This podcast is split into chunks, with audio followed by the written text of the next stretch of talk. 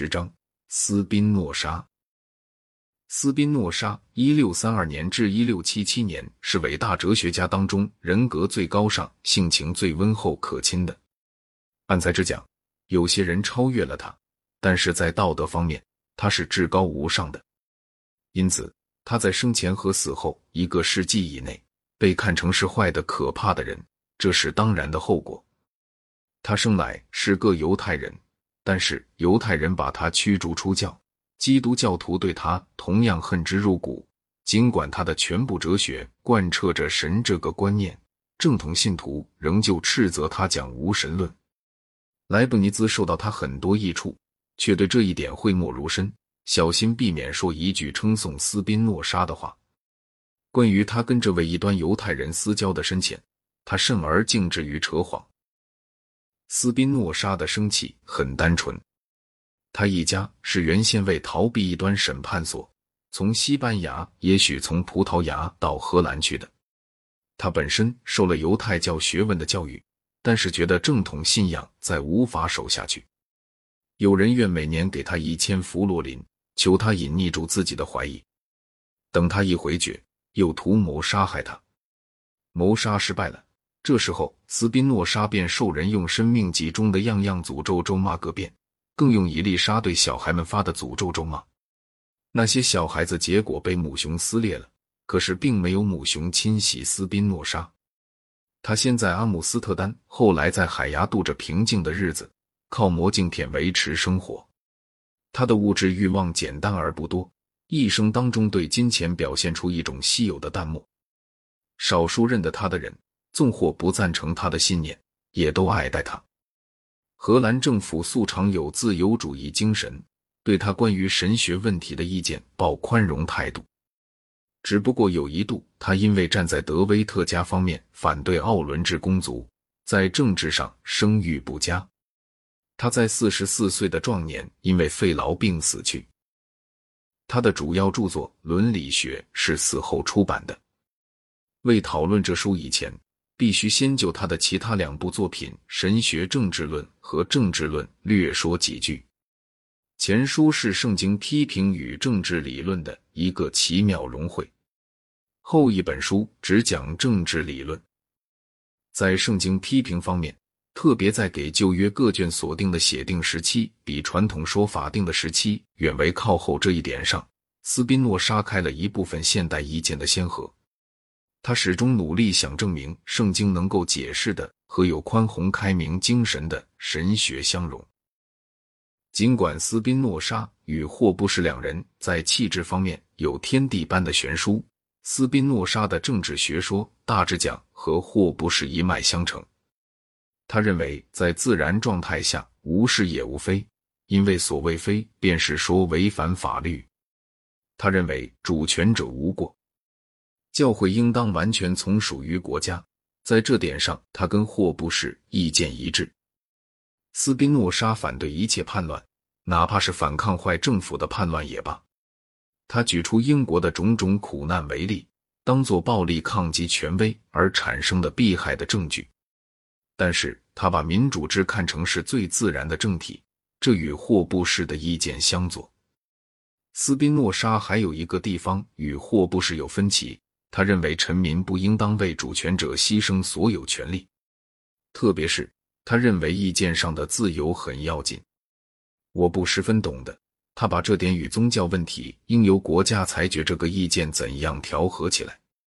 依我想，他讲应由国家裁决，意思是说宗教问题不应当由教会决断，该由国家决断。在荷兰，国家比教会宽容得多。斯宾诺莎的伦理学讨论三个不同主题。他先从形而上学讲起，再转论各种赤情和意志的心理学，最后阐述一种以前面的形而上学和心理学做基础的伦理观。形而上学是笛卡尔哲学的变体，心理学也带霍布士遗风，但是伦理观独创一格，是书中最有价值的地方。斯宾诺莎对笛卡尔的关系。和普罗提诺对柏拉图的关系在某些点上颇相似。笛卡尔是一个多方面的人，满怀求知的好奇心，但是没有很大的道德热忱。他虽然创造了一些企图支持正统信仰的证明，但是正好像卡尔内亚德利用柏拉图，他也未尝不可被怀疑论者利用。斯宾诺莎固然不乏对科学的兴趣，甚至还写过一个关于红的论著，但是他主要关心宗教和道德问题。他从笛卡尔及其同时代一些人接受了一套唯物主义的和决定论的物理学，在这个框架以内。努力给虔诚心念和献身于善的生活找一席之地，这真是件宏伟的壮举，甚至在认为他没有成功的人们中间也引起钦佩。斯宾诺莎的形而上学体系是巴门尼德所创始的那样类型的体系，实体只有一个，就是神即自然，任何有限事物不独立自存。笛卡尔承认有神、精神和物质三个实体。固然，甚至依他讲，神在某个意义上也比精神和物质更称得起实体，因为神是创造精神和物质的，要想毁灭他们，就能把他们毁灭。但是，除开对神的全能的关系之外，精神和物质是两个独立实体，分别由思维和广延性这两种属性限定。斯宾诺莎绝不同意这种看法，在他看来。思维和广延性全是神的属性，神还具有无限个其他属性，因为神必定处处都是无限的。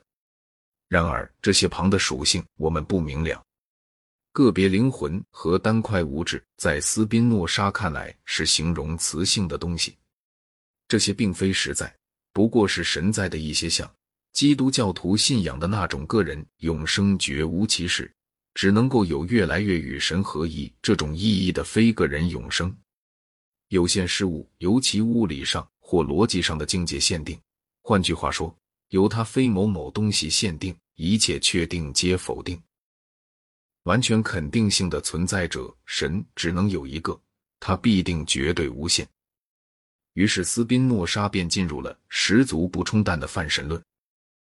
按斯宾诺莎的意见。一切事物都受着一种绝对的逻辑必然性支配，在精神领域中，既没有所谓自由意志，在物质界也没有什么偶然。凡发生的事具是神的不可思议的本性的显现，所以各种事件照逻辑讲就不可能异于现实状况。这说法在罪恶问题上惹起一些困难，让批评者们毫不迟疑地指点出来。有一位批评者说：“按照斯宾诺莎讲。”万事皆由神定，因而全是善的。那么，他愤愤地问：“尼罗竟然杀死母亲，这难道也善吗？”莫非说亚当吃了苹果也叫善？斯宾诺莎回答：“这两件行为里肯定性的地方是善的，只有否定性的地方恶。可是，只有从有限创造物的眼光来看，才存在所谓否定。